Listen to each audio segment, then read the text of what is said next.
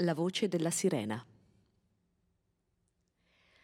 Non ho fatto una vita avventurosa, almeno per quel che riguarda questi primi 40 anni, però due volte l'ho rischiata e in entrambi i casi mi trovavo con la stessa persona, un ex compagno di scuola, Tano. Tra noi maschi al liceo Tano era il più anonimo. Eravamo in sei in classe.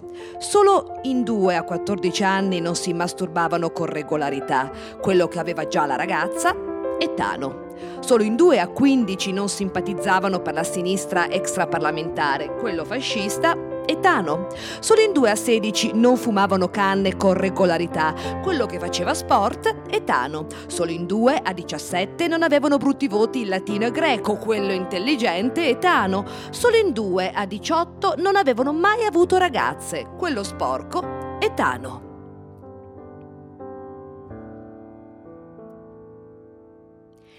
Tano si limitava a venire a scuola la mattina, ad aiutare il padre nei campi il pomeriggio e a studiare in camera sua la sera.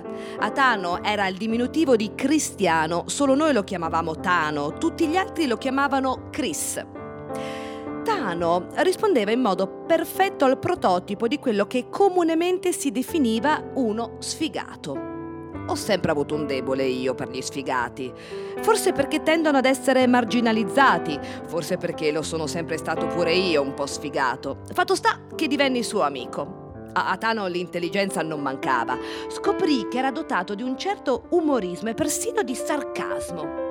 Gli piaceva cogliere i punti deboli degli altri e canzonarli divertito, sempre alle spalle del malcapitato. Più che cinico Tano, era in fondo un tipo meschino. Era anche dotato di una certa immaginazione, gli piaceva fantasticare su cose come fare tardi il sabato sera in discoteca e rimorchiare le ragazze più belle, sempre spacciandotele per fatti realmente accaduti.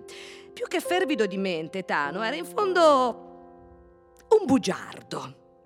E a me un tipo così serviva a dare sfogo alla mia parte meno nobile, a cadere in basso senza che il compagno di caduta mi criticasse, a mangiare ghiande senza timore di sporcarmi il muso di fango.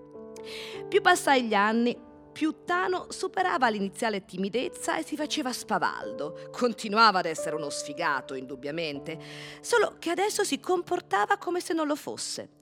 L'effetto era di risultarlo ancora di più mi legai ulteriormente a lui. Poi, sul finire del liceo, Tano prese la patente e iniziò a raccontare di certe mattate che combinava con i suoi amici, corsi in auto, affari spenti nella notte, incidenti evitati d'un soffio.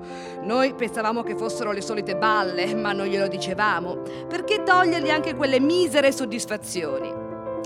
Arrivò così l'ultima cena di classe prima della maturità organizzata nell'enorme villa di una nostra compagna. Era giugno e nell'aria c'era già profumo d'estate. Era sempre stato inebriante quel profumo, foriero di un senso profondo d'evasione e di libertà. E quell'anno però lo percepimmo solo come inopportuno e fuori luogo. L'esame non ammetteva distrazioni. Io mi ero messo a studiare come non avrei più fatto in vita mia. Quell'uscita serale sarebbe stata una delle poche che mi sarei concesso fino alla data dell'orale. Il lambrusco sulle tavole era tanto e la stanchezza per il troppo studio pure. Mi sbronzai velocemente e non fui l'unico. Quella serata fu presa da tutti come una specie di baccanale prima della clausura anche da Tano, che però reagì allo stimolo in modo diverso. A mezzanotte era fra i pochi della festa ad essere rimasto sobrio, l'unico fra i maschi. A un certo punto mi si avvicinò e mi chiese a bassa voce se avevo voglia di farmi un giro sul suo scooter per le campagne attorno alla villa. Era una proposta senza senso e quindi accettai. Io mi sistemai dietro e Tano davanti alla guida. Mise in moto, diede gas e partì. Anche da sbronzo mi accorsi che correva troppo. Le stradine che stavamo facendo erano strette, non illuminate, piene di curve.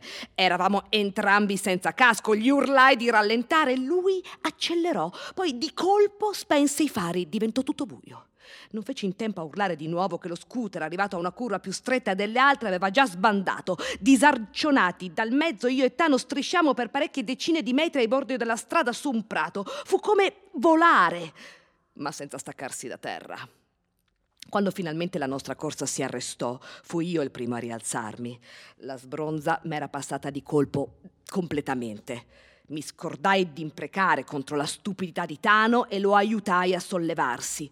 In quel momento bastava già lui a imprecare contro se stesso. C'era poco da imprecare, in realtà.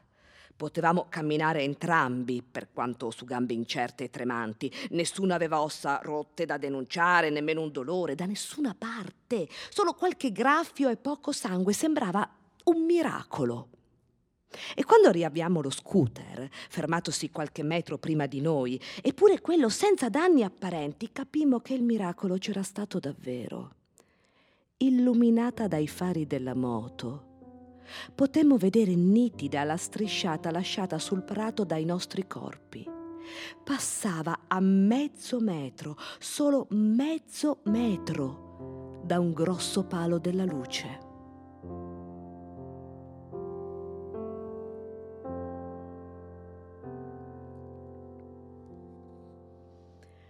Ci diplomammo e ci iscrivemmo all'università. Io e Tano frequentavamo due facoltà diverse e ci perdemmo ben presto di vista. Per me era difficile dimenticare che per quell'episodio non mi aveva mai chiesto scusa. Poi arrivò di nuovo l'estate, fu organizzata una cena tra ex compagni di liceo, ci furono parecchie chiacchiere tra me e lui, come ai vecchi tempi, e alla fine ci promettemmo di non lasciar passare un altro anno prima di rivederci. Fu Tano a telefonarmi pochi giorni dopo. Mi propose di uscire solo noi due quella sera. Andammo in birreria e ci furono altre chiacchiere piacevoli sul tutto e sul niente. L'episodio di un anno prima era stato cancellato dalle nostre menti. Al tavolo di quel locale sedevano due adulti e non i due ragazzi che avevano rischiato d'ammazzarsi senza un motivo. L'intenzione di frequentarci da allora in poi con regolarità fu dichiarata solennemente davanti all'ultimo boccale di birra scura. E poi arrivò il momento di tornare a casa. Prima di montare in macchina, Tano mi disse che la mia nuova auto gli piaceva parecchio e mi chiese se poteva guidare lui.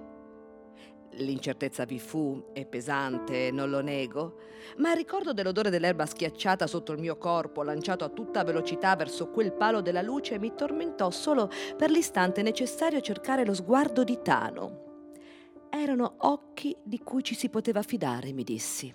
Gli consegnai le chiavi del mezzo e partimmo. Quando Dopo alcuni minuti di guida, Tano accelerò di colpo e poi spense i fari, sbiancai e rimasi pietrificato, incredulo e incapace di dirgli niente. Durante quegli interminabili istanti, solcando a tutta velocità la strada illuminata dalla sola luce della luna debole e pallida come la cera d'un morto, non vidi il fin della mia vita passarmi davanti, come vuole il luogo comune, ma solo il ghigno malefico e terrificante di Tano, lanciato come un ossesso verso una voce che solo lui poteva udire, laggiù in fondo al rettilineo, la voce melliflua e letale della sua sirena. Arrivò la curva, sbandammo e uscimmo di strada. Di lato correva un canale per l'acqua. L'auto vi piombò dentro con un tonfo sordo e si arrestò sul fondale fangoso. L'assenza di acqua dentro al canale, in secca per la stagione estiva, fu l'equivalente esatto del mezzo metro che ci permise di schivare il palo della luce l'anno prima. La vita salvata dal mero caso per la seconda volta. Non eravamo svenuti né feriti anche stavolta ne saremmo usciti incolumi. Con fatica riuscimmo ad abbandonare l'abitacolo per andare a cercare aiuto. Trovammo un contadino che con un grosso trattore riuscì a tirare fuori l'auto dal canale. Accesi il motore, feci qualche metro e constatai che non c'erano danni. Dissi a Tano di montare e ripartimmo. Non parlammo per tutto il tragitto. Arrivati sotto casa sua, Tano ruppe il silenzio solo per implorarmi di non raccontare mai ai suoi genitori quanto accaduto. Io non gli risposi. Le sole parole che avrei accettato da lui erano altre, ma le sue scuse non arrivarono, nemmeno quella volta. Si limitò a scendere dalla macchina senza salutare, lo sguardo spaventato, perso a fissare qualcosa nel buio. Fu l'ultima volta che lo vidi.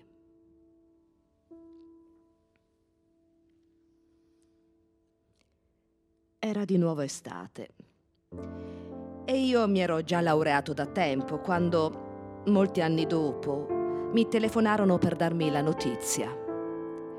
Tano era morto. Si trovava in Toscana con la sorella in vacanza. Il mare era in burrasca, ma lui, inspiegabilmente, ci era entrato lo stesso.